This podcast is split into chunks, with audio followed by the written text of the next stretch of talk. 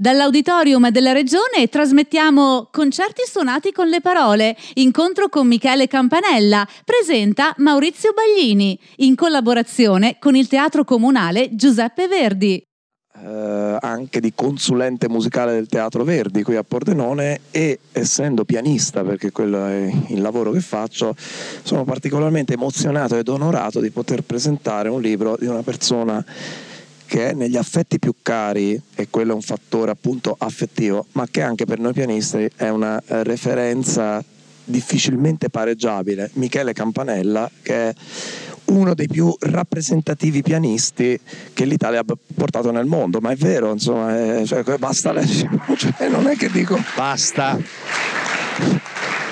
Qui adesso se fossimo nello sport sarebbe molto facile fare un ranking, uno dice beh, un, il numero uno, eccetera. Qui nella musica non si fa.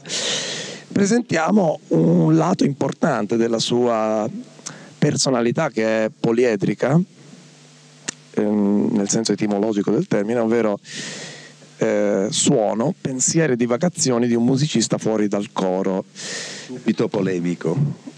Eh, è napoletano, eh, quindi c'è una veracità che lo contraddistingue da sempre. E devo dire che mh, mm, mm, parlammo di questo volume, che sarebbe poi stato pubblicato poco dopo, all'inizio di maggio, quindi è un volume recentissimo, edito da Castelvecchi, e mh, mm, lei mi disse guarda che è una cosa per addetti ai lavori.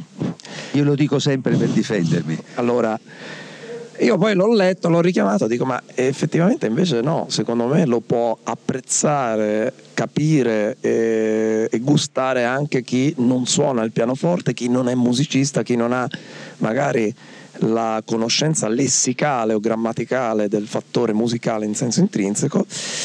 È eh, diciamo un excursus di ciò che il maestro ha argomentato spesso attraverso eh, saggi o note di sala, prolusioni, argomentazioni di programmi da lui affrontati, però se dicessi solo questo sarebbe un fattore riguardante la biografia di Michele Campanella.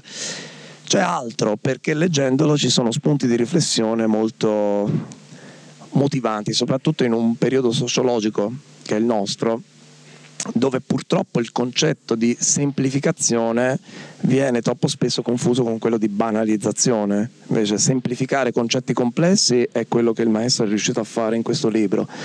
E banalizzare invece qualcosa di molto elevato è purtroppo prassi comune ed è molto più pericolosa. Io eh, credo che in un'ora sarà difficile anche perché poi il maestro ci riserverà delle sorprese eh, così, più tangibili. Sorprese insomma, non si, non si, eh, non dicono, si dicono prima, le sorprese si dicono al, momento giusto. Però cercherò di, di, di, di chiedergli innanzitutto come è nato questo proprio questo libro eh, e perché ha deciso di mettere in questo ordine questi capitoli molto importanti. Io mm, potrei fare l'elenco della spesa, ma vi incoraggio a comprarlo, a leggerlo e, poi a sviscerare tutti i capitoli che il maestro ha affrontato.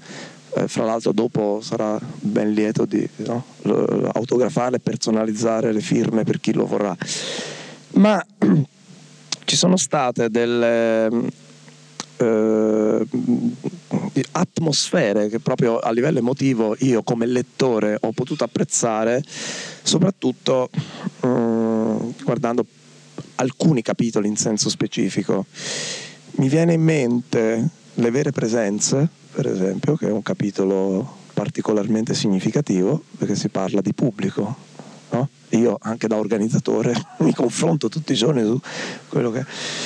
E... Si affrontano proble- problemucci qui. Eh, però se ci aiuta a, delucidare un po' e a sfatare qualche tabù, magari siamo qua. No, eh, problemi sono seri e sono sensibili. Eh, noi comunque vi abbiamo davanti. E l'altro giorno a un'altra presentazione a Napoli ha, una, una, persona mi ha chiesto ma lei suona per il pubblico? Ho detto no. Io non suono per il pubblico, perché se suonassi per il pubblico mi dovrei adattare alle richieste del pubblico, la mia sensibilità sarebbe, sarebbe rivolta a ciò che il pubblico ama e eviterei ciò che il pubblico eventualmente non ama oppure per il quale non è interessato. Invece io suono per la musica, non sono né per il pubblico né per me. Quindi il, il mio punto di riferimento esclusivo è la musica, nel senso più ampio della parola, e nel momento in cui suono è la musica che sto suonando. Non posso pensare ad altro. Non, non ti chiedo se tu pensi la stessa cosa, anzi te lo chiedo, ma eh, voglio mettere... il maestro che chiede delle cose. Te lo chiedo, no. ma, insomma, è un processo che avviene insomma, quando si è ragazzi, quando si è studenti sempre, lo dico a nome mio, poi mi può dire che è il contrario, eh, se uno è un bravo studente vuole compiacere e dare soddisfazione a chi ha insegnato ciò che si suona. No? Quindi io ho avuto uno straordinario maestro e questo, il mio maestro era un punto di riferimento per me essenziale. Se il maestro era in sala, io non è che suonavo per lui, ma sapevo che c'era. No? E quindi il punto di riferimento della qualità, della, della conclusione di un lungo lavoro era lui. Allora, mano a mano, una presenza di questo genere che può diventare in certi casi voglio generalizzare, eh, il padre, la madre, la moglie, chiunque che sia un punto di riferimento nella vita, che è in sala, bisogna toglierlo da mezzo, perché in realtà quando si suona, ripeto, non bisogna pensare al compiacimento del pubblico. L'unica cosa che mi interessa quando suono è il silenzio, perché come siete silenziosi adesso, mamma mia, il silenzio è un elemento fondamentale per chi suona, perché è una specie di trampolino, no? è il trampolino da cui si, ci si può slanciare nel, nella musica. E se non c'è silenzio veramente diventa difficile, veramente è un problema. E noi percepiamo senza eh, una grande cosa del pianista che non guarda il pubblico, ma il violinista è voltato verso il pubblico, i cantanti guardano il pubblico, deve essere molto fastidioso quando le signore si, si fanno così col ventaglio, col, col, col programma, è distraente, noi invece guardiamo di là a meno che non ci sia qualcuno dietro le quinte che scoccia, noi stiamo tranquilli, pensiamo ai fatti nostri. È un vantaggio, non trovi? Sì, sicuramente, anche se devo dire che istintivamente ricordo proprio un frangente napoletano di qualche mese fa. Io ho suonato tutti gli studi di Chopin, c'era una sala bella gremita, eh, un programma molto ambizioso, molto difficile, però sapere che c'era il maestro in sala per i primi 20 minuti è, normale. Ogni volta che toccavo un tasto, diciamo, non proprio eticamente congruo a quello che nei milioni di note no, che ci sono, oddio, ora chissà il maestro che dice, che figura. Poi piano, ah, dai, non eh, ci no, credo. Eh, no, no, e poi uno si libera ah, perché effettivamente si comincia anche per istinto di sopravvivenza a pensare alla musica che dovrebbe essere il valore eh, in senso etimologico dal greco ethos, quindi il valore morale, etico, la funzione morale di quello che è il concerto. Ora il problema in questo capitolo che lei affronta in maniera magistrale è che si è confusa la comunicazione, inteso come comunicativa, che dovrebbe partire dal suono, sì, ecco, suono. suono. Non è il verbo, eh, eh, no, non è io, io suono. Eh, la fisicità suono. del suono, sì, no? sì.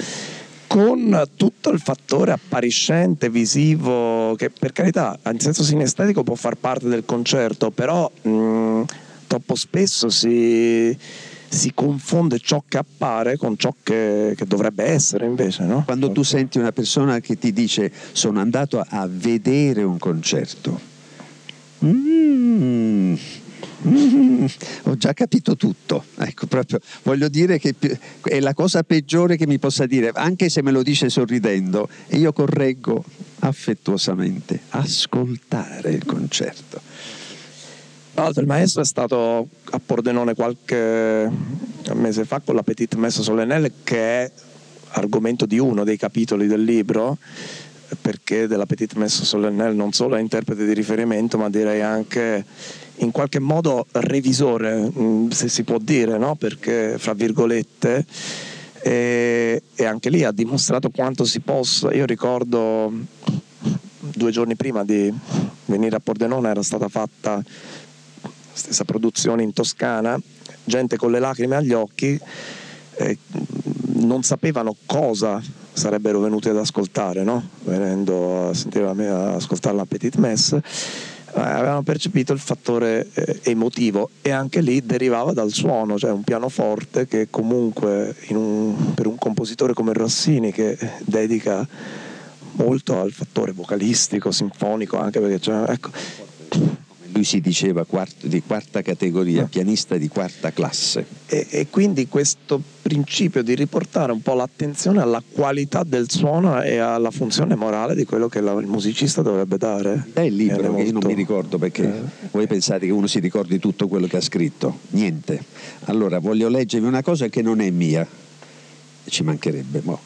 Voglio leggere invece una cosa che è bellissima, è ciò che io eh, cito all'inizio del libro Shandor Marey, scrittore, voi tutti conoscete, vero? Tutti qui in sala, conoscete, che ha fatto? Ha detto di no, signora, vergogna. Allora, questo, però si informi, si informi, perché questo è un grande scrittore ungherese, un grande, per me particolarmente amato, perché ha scritto in questo libro che si chiama La sorella, la storia di un pianista che relativamente riguarda la musica, è una storia di un uomo, ma ha scritto alcune righe sul, sul, su ciò che è il musicista, che sono perfette. Io trovo che più di così non si potrebbe scrivere. Ve le, ve le leggo.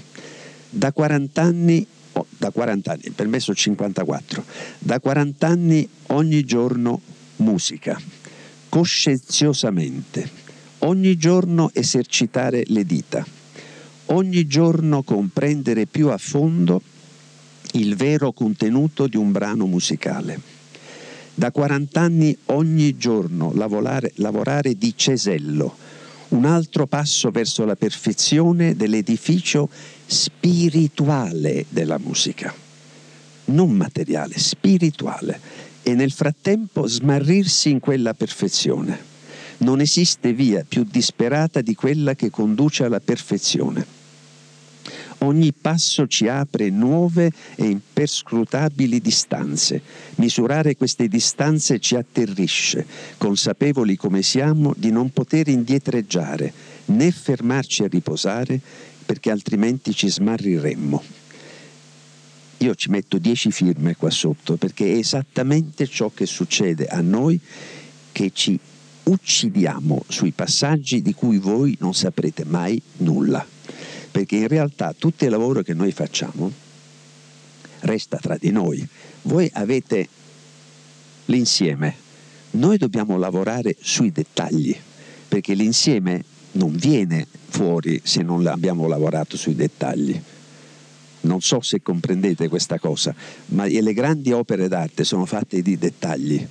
Non, non, è solo un pensiero generale, il pensiero generale è un'idea, ma poi che cosa c'è dentro? E noi abbiamo il dovere, uso questa parola, eh sì. di lavorare sui minimi dettagli che ci tormentano per una vita intera, perché sono dei dettagli che non vanno mai a posto, oppure li mettiamo a posto per una volta, la volta dopo non sono più a posto. No? Così? Beh, spesso poi oggi si sveglia la mattina dopo e dice ma come mai ieri sera mi sembrava di aver chiarito tutto, poi, poi magari viene un'altra cosa, ci si consola, ma è un lavoro infinito e e mi collego a un altro capitolo e qui si apre forse un, un'argomentazione direi più che argomento delicato ma necessario. La sua commemorazione diciamo intitolata Ciro perché era Ciro per gli amici di Arturo Benedetti Michelangeli che sa perché si chiamava Ciro io non l'ho mai saputo eh. lo chiamavano Ciro un bresciano no? Che un bresciano si fa chiamare Ciro, Ciro azzecca, niente, per gli amici eh, perché per tutti noi pianisti, credo di poter dire, rimane ad oggi eh, con il quale ha incarnato l'epiteto secondo cui il pianoforte non si può suonare meglio di così, cioè lo vedi e la postura è perfetta, mm, insuperabile, la fisicità del suono, la calibrazione dei, dei dettagli. No? Eppure io ho letto quanto lei scrive e poi poche settimane dopo ho ascoltato un amico che ha diretto la quarta di Beethoven, la quarta sinfonia, e eh, subito dopo sono andato con lui, direttore d'orchestra, a vedere un video di Kleiber, spesso associato come grande direttore d'orchestra allo stesso tipo di approccio, eh, carriera dedicata alla rinuncia e ho trovato questa sublimazione esecutiva, ma nello stesso momento, ecco, eh, lei ci fa capire in questo capitolo quanto questi dettagli e questo dovere morale di cui parlava poi possano rischiare di essere mi perdoni il termine, ma controproducenti nell'ottica della eh, rigenerazione continua che si dovrebbe dare in senso emotivo e, e culturale nei confronti del pubblico, perché eh, per avere questa sublimazione forse c'è un distacco tale che... È un, grande, è un grande problema, credo che tu te la sia posto come tutti noi pianisti, perché Michelangeli che ormai è tanto che è mancato, e temo che noi ce lo ricordiamo perché tu ancora i capelli come ce l'hai? Sì, qualche piccolo capello bianco, insomma, ma bisogna avere i capelli grigi per ricordarsi qualcosa di veramente importante di Michelangelo, altrimenti stiamo parlando di un fantasma e Michelangelo è stato un punto di riferimento per tutti noi giovani, quando ero giovane era il pianista era assolutamente. E devo dire che ha influenzato moltissimo non solo me ma anche il mio maestro. Quindi devo dire che è stata una presenza pur essendo lontana nel senso che non avevamo contatti personali, ma una presenza ineludibile, non c'era niente da fare, bisognava confrontarsi. Ed è stato un, un pericolo grave, un pericolo grave perché quella perfezione è il frutto di una capacità non solo musicale, ma io direi soprattutto intellettuale di quell'uomo e della capacità di studio vorrei dire al limite del fanatismo, perché si raccontano delle storie assurde di quanto lui studiasse e soprattutto che lui suonava solo la musica che era stata insegnata dal suo maestro. Tutto ciò che non aveva avuto l'occasione di imparare dal suo maestro non lo suonava in pubblico, lo suonava per fatti suoi, ma non lo suonava in pubblico. Già questa è una cosa che mi lascia molto perplesso, molto perplesso. Quindi sulla figura di Michelangelo adesso a distanza io ho avuto tanti pensieri, tante cose e lo ascolto ancora, forse sono uno dei pochi che ancora ascolta le registrazioni e prendo sempre di più le distanze perché quella perfezione era una specie di gabbia nella quale lui si era chiuso e che rendeva tutto molto complicato al punto che verso la fine lui, il suono di Michelangeli che vi assicuro era magico nella maniera più assoluta, era un incanto, si induriva si induriva quasi, come dire, perché lui soffriva, basta guardare la registrazione del concerto di Ravel con, con Celibità, che lui soffre, non ha un momento in cui goda la musica e non si può fare tutta la vita così. E infatti è una persona che in un certo senso musicalmente, vorrei dire al limite quasi frustrata e, e questa, questa, strada di raggiungere la perfezione esecutiva, dove tutto è ineccepibile, assolutamente ogni nota è pesata in maniera che noi non possiamo valutare, non riusciamo a fare, la verità è questa, questa strada gli ha impedito eventualmente di esprimere il suo amore per la musica, gli manca l'amore quando lui suona, gli manca questa capacità comunicativa. È una meraviglia che rimane lì. È una cosa molto triste, quindi imitare lui, andarsi a infilare in un vicolo cieco senza speranza. Ecco, e questo oggi è un tema necessario per le nuove generazioni perché si è confuso poi invece il dimenticare i dettagli perché è la via più semplice, no? Si fa preso a dire vado sulla spettacolarizzazione di quello che c'è, quindi è un concetto molto difficile da affrontare, da capire, da sviscerare, soprattutto su cui non, non esiste una soluzione ancora, forse. No? Eh, e, però quello che sorprende leggendo questo libro è che apparentemente uno guarda l'indice analitico e sembrano capitoli a sé stanti, invece poi c'è un filo rosso che io ho trovato, gli argomenti sono tutti collegati. No. Raccontamelo. Ad, ad esempio, ad esempio so quando d- dedica un capitolo a Camille Saint-Saëns, io ricordo qualche anno fa è venuto qua Alfred Brendel e mi ha parlato dice sì, che Saint-Saëns genialissimo, primo compositore di seconda fascia. Dico ma perché? E in fondo ha scritto cose stupende. E dico che c'è il filo rosso perché l'interprete poi non è colui il quale suona e finisce lì no? deve scegliere un repertorio, deve fare divulgazione, deve proporre certo, e lei certo. eh, a un certo punto dice ma io ho affrontato Saint-Saëns e mi chiedo come fare a rendere l'egiziano no, piuttosto che ma loro non sanno car- che cos'è. È il quinto concerto per pianoforte. Scusa, devo no, precisare perché lo dà per scontato, invece non lo è. Il quinto eh. concerto per pianoforte e orchestra di Saint-Saëns, scritto quando già si, si, avvicinava il tempo della sagra della primavera, quindi Saint-Saëns era un reazionario di quelli proprio gravissimi.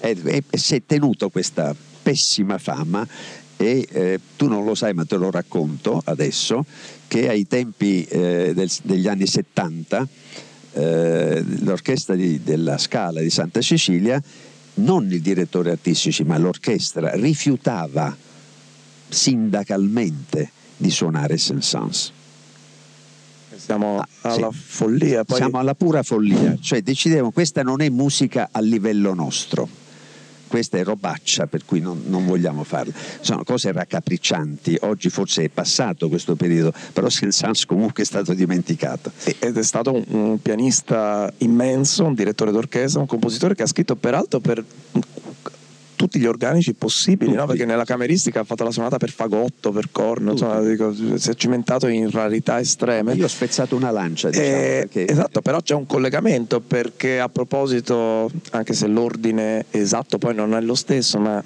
si parte da Benedetti Michelangeli, prigioniero autoingabbiato in una tragica ricerca di una perfezione che poi alla fine non può esistere, per fortuna, sterile e, e magari anche la soluzione di incoraggiamento anche nei confronti dei giovani può essere quella di andare a visitare repertori che spesso sono o dimenticati, non abbastanza battuti, non... Pure suonati bene. Non abbastanza suonati. Non abbastanza suonati bene. Esatto. Cioè, cioè, tu puoi fare un danno. La verità è che noi quando siamo al pianoforte possiamo danneggiare o aiutare il compositore, dipende dall'atteggiamento ah, vero, che abbiamo. Quindi più i compositori sono deboli, noi dobbiamo aiutarli. Se no, che razza di amicizia abbiamo con loro? Cioè, se li danneggiamo li abbiamo stroncati definitivamente. Insomma. E poi c'è un capitolo che vabbè innanzitutto mi tocca da vicino perché eh, il prossimo disco visto che sto affrontando un po' tutto Schumann sarà dedicato all'album della gioventù. E forse ho sbagliato a farlo adesso avrei dovuto aspettare come capitolo finale.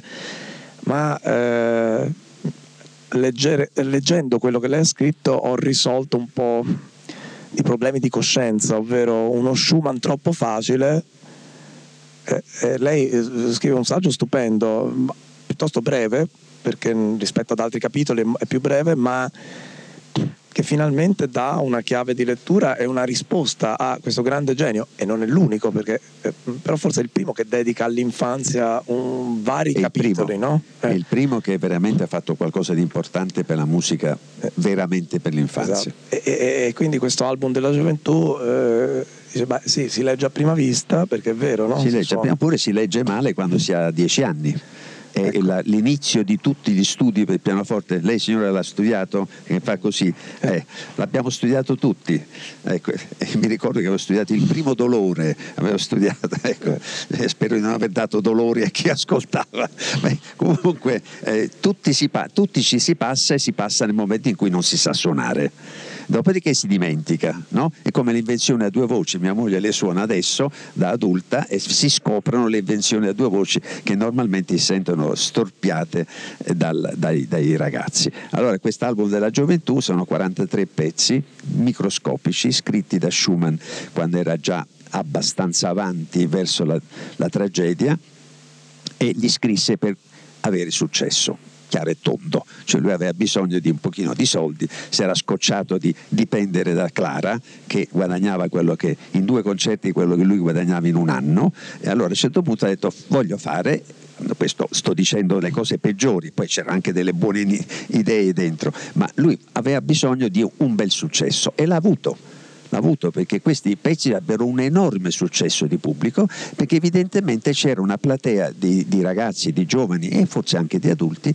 che aspettava una pubblicazione di questo genere e quindi lui vendette con grande con grande piacere questa cosa. Questo album della gioventù è rimasto lì in un certo senso. Io forse sono l'unico che l'ha suonato in pubblico, o sbaglio, Eh, so. Ci vuole un coraggio estremo perché io quando l'ho inciso, dico sinceramente, ho rodato in pubblico un 35% a più riprese, ma non, eh, non sono riuscito. Un'ora dura, non è- Eh, lo so, però non- la difficoltà drammaturgica di questo percorso Sì, sì. eh, mi, ha, mi ha spaventato, quindi un conto è farlo in disco e altre sono e tutti quindi- pezzettini molto brevi, quindi c'è neanche il tempo di dire ah che carino già passa un altro. Quindi evidentemente non è proprio Però semplicissimo. giustamente lei dice dà anche una lezione di poetica assoluta, assoluta in Mignon, per esempio, che è il numero 35. Meraviglioso. E forse aggiungo potrebbe servire a chi oggi confonde la famosa musica d'ascensore negativa con ecco dico ascoltate quella che non è da ascensore ma che vi può dare tutto il benessere la commozione il piacere di un ascolto diretto facile anche per chi non, non è un addetto ai lavori però con una poesia impareggiabile Concerti suonati con le parole. Incontro con Michele Campanella. Le qualità migliori di Schumann, che sono una spontaneità eh, del- dell'eloquio musicale, cioè la melodia che sorge non si sa da dove, eh, ma sì, io lo so perché tu dovremmo saperlo un po' tutti, da un cuore veramente grande che lui aveva. Cioè, lui era un uomo che era capace di amare, amare proprio in una maniera totale. E eh, Clara Schumann è stata l'oggetto del suo amore. E questo amore per Clara si è trasmesso poi ai figli, perché ne ha avuti otto, eh, si facevano un po' la svelta le cose. Lì, poveretta Clara passava da una gravidanza all'altra, Eh, le prime gravidanze era molto contenta, poi verso la quinta e la sesta ha cominciato ad avere dei dubbi, lui diceva benedetti, sono benedetti i figli e continuavano, poi è stata poverina lei veramente, però questa famiglia apparentemente felice con qualche contrasto di cui è inutile in questo momento parlarne, aveva prodotto proprio questo effluvio di amore che anche nei pezzettini così piccoli, vorrei dire veramente elementari come i primi, no? proprio per i bambini veramente all'inizio, trasudano bellezza, trasudano poesia e trasudano amore. Questa è la grandezza, io credo, di Schumann, al di là di tante altre qualità, ma quello che viene recepito da noi che suoniamo e spero da voi che ascoltate, è quest'uomo che ha tanto da darci e da dirci ancora oggi. Quindi come fa? eh, Lei l'ha scritto, ha messo insieme dei saggi che negli anni ha prodotto eh, e dice non vede il filo rosso. C'è un episodio che per me è stato il più commovente, un bambino al San Carlo. Chi è questo bambino? Eh, ma allora è vero, napoletano in tutti i sensi, insomma, credo che Napoli poi le abbia anche tributato nel corso della sua vita artistica eh, tutto il merito che lei ha, anche una laurea honoris causa, insomma, di- Musicologo honoris causa, quindi ecco. non però effettivamente Eh, però tale. quello è il capitolo più toccante perché credo che insomma, eh, chiunque lo legga possa farsi ambasciatore nei confronti dei più piccoli di sfatare il tabù no? spesso si dice beh non lo porto mio nipote mio figlio così come perché il teatro è difficile è noioso eccetera ora è vero che c'è anche una predisposizione non voglio dire genetica ma insomma, in quel caso c'è, una, c'è forse una sensibilità però eh, ci racconta questo episodio perché per me è, stato bellissimo leggerlo, vorrei anche sentirlo dalle sue parole, magari lo racconto essere- volentieri, senti, ma eh, il San Carlo voi sapete, questo lo sapete tutti, che è un grande teatro, considerato da qualcuno il più grande del mondo, non de- non de- la, la scala è una schifezza davanti al, al teatro San Carlo, dal punto di vista estetico e dal punto di vista dell'acustica. dell'acustica. Va bene, grande teatro, meraviglioso teatro, no, naturalmente il centro della vita musicale napoletana, perlomeno quando io ero, ero bambino. Oggi ci sono vari centri. E i miei genitori, amanti della musica, mio padre suonava il violino e aveva anche un pianoforte verticale. Quando si è sposato, mia, mia madre ha detto: Mo tu chiudi il pianoforte, chiudi il violino perché non ne voglio più sentire parlare di questo, perché si suonava male, evidentemente. E allora il pianoforte taceva. Eh, tacendo il pianoforte, essendo in una stanza l'ultima della casa dove non si passava ma si doveva andare, io ci andavo da solo, eh, c'era un quadro che mi faceva un po' paura, ma ci andavo lo stesso a cinque anni, quindi si poteva avere ancora paura di queste cose, e eh, ho provato a suonare. e suonando, suonando mi sono arrivate delle melodie che io improvvisavo, ma nessuno aveva detto niente, io stavo per i fatti miei, una bellezza quando si è bambini, nessuno ti dice niente, nessuno ti rimprovera, nessuno ti impone qualche cosa, sei libero. Questa libertà me la sono goduta improvvisando per vari anni. Evidentemente i miei genitori mi ascoltavano da, dalle, dalle stanze lontane o vicine, per cui a un certo momento hanno detto portiamo questo bambino a sentire il Tannhäuser. Tannhäuser, voi tutti sapete che cos'è, io lo dico sempre, eh, come vedete vi chiedo, il Tannhäuser è un'opera abbastanza giovanile di, di, Wagner, non particolarmente lunga, abbastanza digeribile, sei d'accordo, vero? Non è tra le peggiori, anzi è tra le, quelle più leggere, ci sono ancora influenze che non sono, eh, come dire, ascrivibili alla sua personalità, ci sono ancora delle cose che vengono dalla Francia, vengono, insomma, tante cose, bella, bella e eh, nel Tannhäuser c'è a parte l'ouverture che è straordinariamente bella, ma l'orchestra di San Carlo non era straordinariamente brava, eh, c'è alla fine sono i pellegrini che arrivano da Roma e c'è il coro dei pellegrini con questo tema glorioso, bellissimo, in Mi maggiore.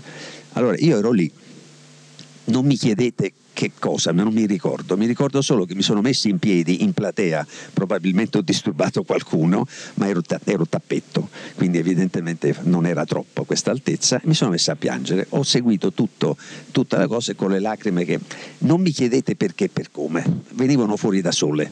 Allora questa emozione diciamo, ha fatto sì che io fossi wagneriano sfegatato da quel momento in poi, per cui mi sono sentito tutte le opere di Wagner possibili e immaginabili in piedi in quarta fila e lì era dura perché quando c'era da sentire il Parsifal c'era da stare cinque ore in piedi, ma comunque ero diventato un fanatico di Wagner ed è stato il mio primo ingresso al San Carlo. Da quel momento quanti fatti miei che vi sto raccontando, per me il, il, il, traguardo della mia vita era suonare su quel palcoscenico naturalmente, quindi da quel momento c'è stata tutta una serie di eventi, il mio primo concerto con l'orchestra è stato lì, Racconta anche questo. Mamma eh, mia. Eh, lo racconta con i patemi. Ma c'è una tragedia. Perché... Allora, è capitato che io fossi presentato dal mio eh, insegnante a un concorso che si svolgeva, guarda caso, proprio a Napoli. Voi come ben sapete dal Vangelo, Nemo profeta in patria. Bene, quindi era un semplice esperimento, perché avevo 18 anni, 19, un, appena compiuto, un semplice esperimento che vi devo dire, l'ho vinto, ma al di là di ogni previsione nessuno se l'aspettava, né io, né il mio maestro, né la mia famiglia, nessuno. Quindi eh, la situazione era molto imbarazzante, perché? Perché nei vari brani che bisognava portare al concorso per la parte finale del concorso, la prova finale, c'era concerto, un concerto. Io avevo scelto Brahms, il primo concerto, ma si, si suonava un solo, un solo, movimento ed era il primo movimento, il più importante e il più lungo. Detto fatto, non era con l'orchestra, con un, un signore, un direttore d'orchestra che mi accompagnava al secondo pianoforte. Vi, Vittoria, bene, fra una settimana suoni a San Carlo. Ecco, il problema è che io non avevo studiato bene né il secondo né il terzo movimento, perché ero sicuro di non vincere. Cioè, voglio dire, è abbastanza logico, no? Perché avrei dovuto dividermi con altri brani che non interessavano? Io al massimo sarei arrivato alla finale, al massimo. Quindi non avevo studiato, l'avevo letti, avevo abbastanza leggiocchiati, ma insomma ero impreparato. Incubo, angoscia, tragedia sotto traccia. Per cui tutta la settimana io non ho fatto altro che studiare con l'aiuto di qualcuno che mi accompagnava al secondo pianoforte, ma ve l'immaginate? Non lo so, una situazione di questo genere. Mio maestro dava i numeri perché ah, chiaramente diceva se tu sbagli questo, questo concerto la tua carriera è finita in partenza, cioè subito si è chiusa. Ecco. Allora, dopodiché io me la sono cavata, ma mi hanno fatto, di, hanno fatto di tutto per rovinarmi la situazione, perché mi hanno fatto fare una prova di un'oretta, cioè il tempo di leggere il concerto. Poi dura 50 minuti. Quindi... Dura 50 minuti, quindi un'oretta con l'orchestra che non so, giocava il Napoli, non so che cos'era. Comunque c'era qualcosa per cui loro non, non, non sapevano neanche cosa stavano ascolt- suonando, niente. La gente faceva così, assolutamente distratti, assolutamente sapete dove, cosa mi hanno messo sul palcoscenico del San Carlo per la prima volta? C'è un pianoforte verticale, scordato.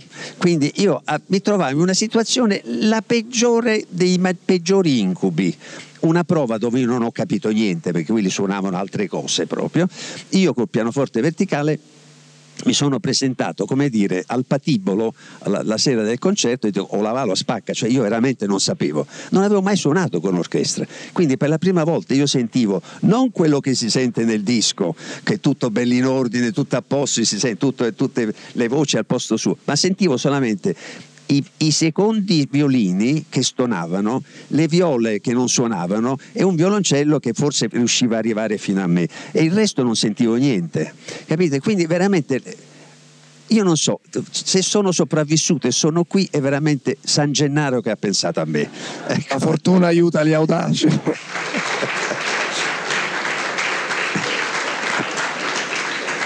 allora, visto che ha parlato di Wagner, eh, rivendico anche il fatto di essere un appassionato wagneriano. Io ho assistito anche alla tetralogia di Gustav Kuhn Erl tutta di seguito, quindi per 16 ore con la Flebo sono rimasto presente.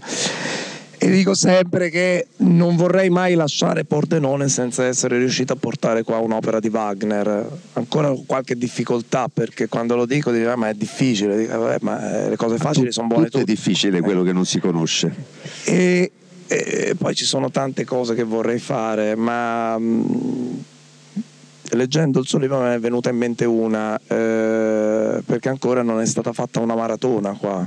Noi abbiamo fatto delle maratone insieme, non podistiche come quelle che faccio per hobby io, così, ma musicali.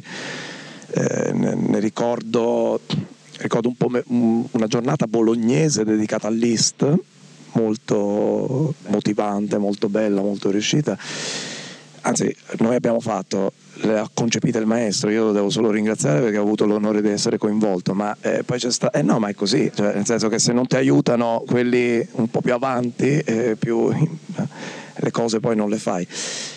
Uh, abbiamo fatto due serate a Roma al Parco della Musica, Maratona List. E c'è un capitolo molto ampio, eh, no, perché ho visto che, mm, che, lei parla molto di come Liszt ha rielaborato, per, senza toccare nulla della sacralità di Beethoven, le nove sinfonie di Beethoven.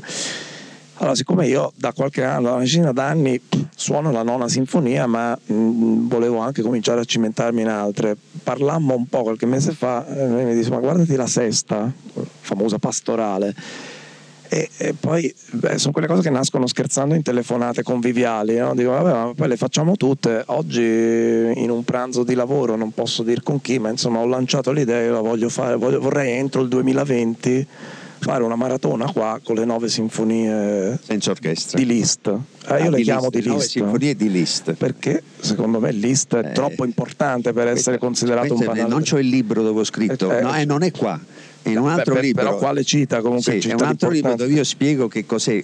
Quando si suona una trascrizione o una parafrasi di Liszt su, su opere altrui che quella musica è di colui che l'ha scritta in partenza oppure è del trascrittore o del parafrasatore, cioè Liszt? Però lei grande la, ris- domanda. La risposta la dà anche qua perché incanalando tutto un excursus importante sul concetto di forma sonata in cui poi cosa va a riuscire a fare, eh, cosa fa Schumann che non risolve tutti gli enigmi cosa fa Liszt con la sua sonata perché scardina le abitudini e costruisce la nuova sonata ciclica cioè cosa fa Liszt come non solo trascrittore ma rielaboratore concertistico e teatrale di questi capolavori mi ha dato un'idea. Quindi io la lancio spero che voi siate ambasciatori di questa cosa e, e, e una petizione. No, no, ma io sono molto ambizioso quindi la farò di tutto perché entro il 2020 si realizzi. Ora bisognerà decidere una domenica perché bisogna partire alle 11 del mattino credo. Non è una cosa impossibile. E finire la sera no? Ma sì, ma sì, sì, ci si fa. Accettabilissima. Ecco. Si può entrare e uscire dalla sala, l'abbiamo eh, già fatto a Roma, poi voglio dire, non è una cosa. c'è di peggio, c'è di peggio. Naturalmente eh, chi, chi, accetta di ascoltare le, le, le, le, sinfonie di Beethoven trascritte da Liszt non può dire ah che peccato non c'è l'orchestra, non, allora non è interessante. No, si ascolta un qualcosa che nasce da, in un punto della storia e, della musica e si sposta in un altro punto. Quello che voglio dire è che eh, voi tutti conoscete Liszt naturalmente e lo conoscete nella peggiore delle vesti di solito, perché si dice Liszt è quello che fa muina, a Napoli si dice muina, poi se fa rumore, tradotto in italiano, eh, fa rumore è un, è un virtuoso eh, vuoto, Vabbè, fa troppe, troppe, note e poca sostanza. Allora in questo caso invece è una bellissima scoperta che si fa quando si ascolta questa musica, eh, Liszt aveva una straordinaria ammirazione, una devozione per Beethoven, eh, per cui non tocca nulla, come hai detto, non tocca il testo e prova in una maniera prometeica a tradurre per pianoforte ciò che è in orchestra che è un'impresa teoricamente impossibile, soprattutto nelle sinfonie di Beethoven. Non è che l'orchestra si divide in poche, no, poche, voci, ma ci sono tante voci nell'orchestra, per cui succedono tante cose. Il pianoforte ha dei limiti, le due mani pianoforte non avrebbe tanti limiti, il pianoforte potrebbe ospitare tante cose dell'orchestra, ma le due mani sono quelle, non come un direttore dell'orchestra che ha commentato, ah questo pianista è straordinario, ha 11 dita, peccato che quel pianista non aveva capito niente di quello che suonava, il direttore non se ne è accorto, non fa niente, questa è una, una parentesi, ho detto una cattiveria, insomma, non, no, faccio, vabbè, nomi, beh. non faccio nomi, per cui va bene così. Allora, delle 11 dita non ce ne facciamo niente se non c'è un pensiero musicale.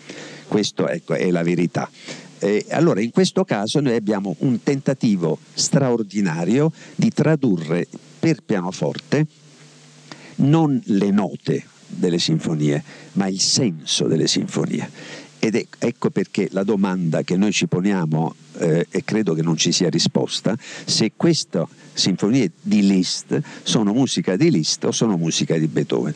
Io nel suonarle, posso dirti questo, nel suonare la sesta, per questo gliel'ho suggerita, perché io mi sono... Peggio ancora non sapevo che l'avesse già suonata, io speravo... No, io eh no, gli ho suggerito la sesta perché è la più difficile. Io mi sono scornato con questa sinfonia a suonarla, per cui adesso gliel'ho buttata addosso a lui, no? Perché lui non sa. Quando ha detto sì, sì, la faccio, non sa, quando poi sarà a metà del lavoro, dirà accidenti a Campanella che mi ha fatto fare questa sinfonia. Allora, voglio dire che quando io suono questa roba, questa musica, cerco sempre di recuperare in me il senso della sinfonia di Beethoven. Poi il pianoforte da solo suona Liszt. Non so se mi spiego. Il pianoforte traduce immediatamente il fatto eh, orchestrale in pianoforte, quindi da solo, ma io devo pensare a Beethoven. Quindi insomma, io ci provo, eh, l'aspetto però qua, eh, perché ora bisogna, la faccio lavorare anch'io un po' perché certo. poi è certo. lei che deve costruire la maratona. Ci scambiamo, io posso eventualmente dare un contributo per uno dei nove titoli, però poi il resto le darò un po' da fare. Abbiamo ancora un po' di Sì, sì, sì, no, anche perché Avete vorrei... fretta, eh? Sì. No, no, ecco, no la signora, lei sta già lì. No, fa l'orologio. È un, è un angelo, no? sì, è uno degli angeli. No, peraltro eh, volevo però chiederle una cosa. Ehm, Daniele Spini, che ha fatto l'introduzione, la prefazione del libro, ehm, rivela il suo lato di scrittore proprio dicendo io lo conosco da tempo, ha sempre scritto Michele Campanella e, e ricordo che un anno e mezzo fa ha suonato per noi in una forma di lezione concerto e poi esecuzione la sonata in si minore di Liszt, ha presentato un libro appunto sulla, no? che era tutta la, la, lezione esegetica della sonata e di alcuni aspetti di Liszt, peraltro raccontandoci quanto l'epiteto di Listiano poi le è stato a volte anche quasi controproducente perché lei voleva rivalutare la figura della proprio poliedrica e polivalente di Liszt come ideatore del poema sinfonico, ideatore di tante cose rivoluzionarie. Ecco. E delle masterclass. E, a proposito delle masterclass, e questo è un incoraggiamento eh, per tutti coloro i quali si avvicinano alla musica, mi ha colpito la sua lezione in Chigiana. Perché sì, eh, carino quello, mi fa eh, no, eh, se lo racconto perché in effetti poi è carino, molto carina mi sono trovato a Siena recentemente. Ti ringrazio, perché me l'ero completamente eh. dimenticata. È l'unica immagine che c'è nel, nel libro non particolarmente bella perché non è a colori, ma eh, io ho insegnato 25 anni all'Accademia Chigiana che voi sapete tutti che sta a Siena.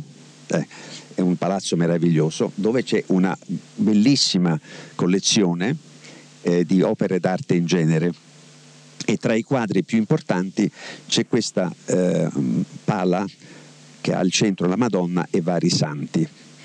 Allora, eh, stava proprio di fronte ai due pianoforti, per cui inevitabilmente, eh, se io stavo ass- assieme ai ragazzi, la dovevo vedere per forza, non era possibile, anche loro erano costretti.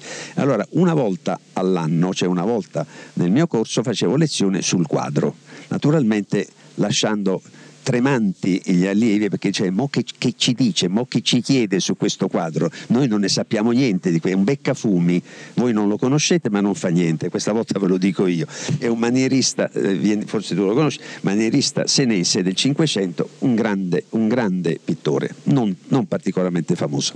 Questo quadro ha delle caratteristiche molto specifiche, per cui io facevo lezioni sul quadro per spiegare la musica, perché se Dio vuole la, c'è una possibilità di comunicazione tra le arti visive, la letteratura e la musica. Non tutti lo apprezzano questa cosa, però esiste.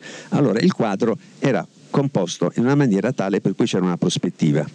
La prospettiva aveva una caratteristica non solo geometrica, ma aveva una prospettiva coloristica, ovvero la luce, la luce era solamente sulla parte più avanti del quadro e mandando indietro nella prospettiva veniva più scuro.